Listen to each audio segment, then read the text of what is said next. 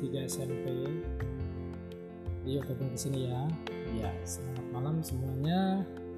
Untuk adik-adik yang kelas 3 SMP yang mau melanjutkan ke jenjang berikutnya. Ya sebelum melanjutkan ke jenjang berikutnya kamu harus berpikir sungguh-sungguh. Kira-kira di masa depan kamu akan melanjutkan eh, pendidikan ke arah mana atau setelah lulus di jenjang di atas SMP kamu pengen bekerja. Nah, masing-masing punya kelebihan dan kekurangannya. Secara umum sekolah menengah atas atau SMA itu jauh lebih menjanjikan untuk masa depan anak-anak. Kenapa? karena SMA memang dibuat untuk tujuan studi yang berkelanjutan.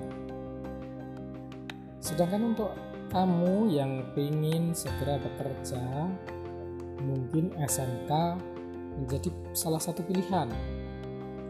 Tetapi diingat, SMK itu sungguh-sungguh kalau kamu memang setelah lulus 3 tahun dari SMP segera ingin bekerja.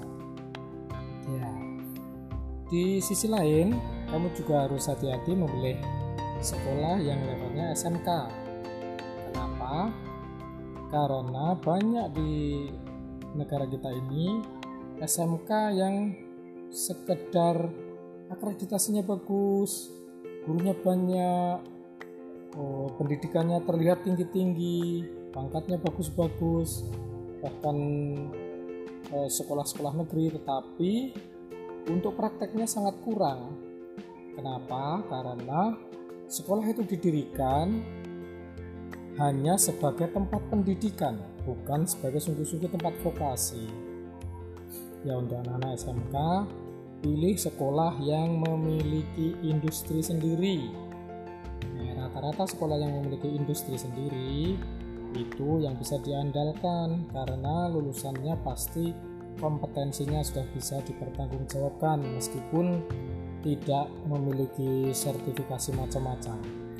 Nah, lebih bagus lagi kalau sekolah yang memiliki industri sendiri ini sudah punya standar sertifikasi kelulusan di luar dari ijazah.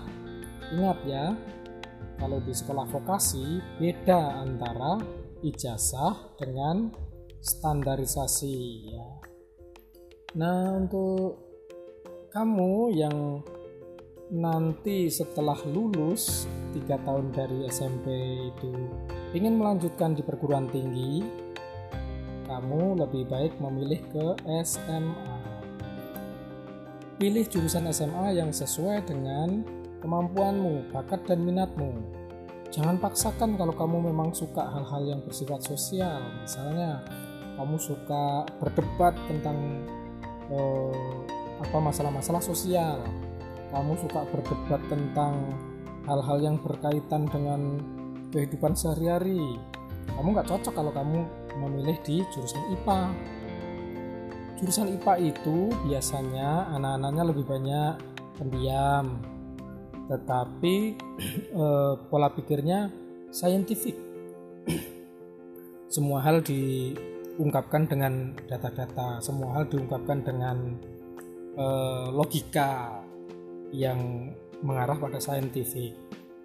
Nanti di satu saat kita akan bahas ke sana tetapi yang untuk saat ini kita lebih pada sekolah lanjutan dulu. Kenapa saya menyarankan kamu yang pengen kuliah itu memilih SMA karena dari pengalaman rata-rata sekolah-sekolah perguruan tinggi yang menerima beasiswa atau memberikan beasiswa secara penuh itu mensyaratkan lulusan dari SMA bukan dari yang lain bukan dari SMK jarang sekali anak-anak dari SMK itu mendapatkan eh, beasiswa penuh dari perguruan tinggi.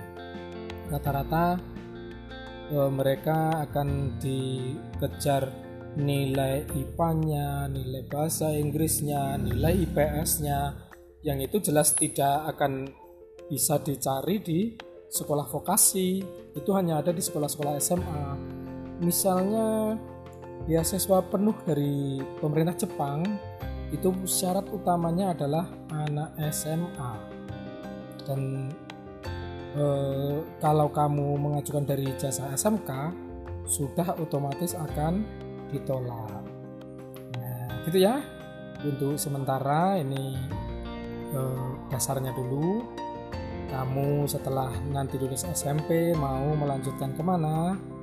Nah untuk pertanyaan lebih lanjut bisa nanti berhubungan langsung di komentar atau bisa menghubungi ke kontak-kontak medsos saya. Ya sampai di sini dulu sampai jumpa kita ketemu lagi di kesempatan yang akan datang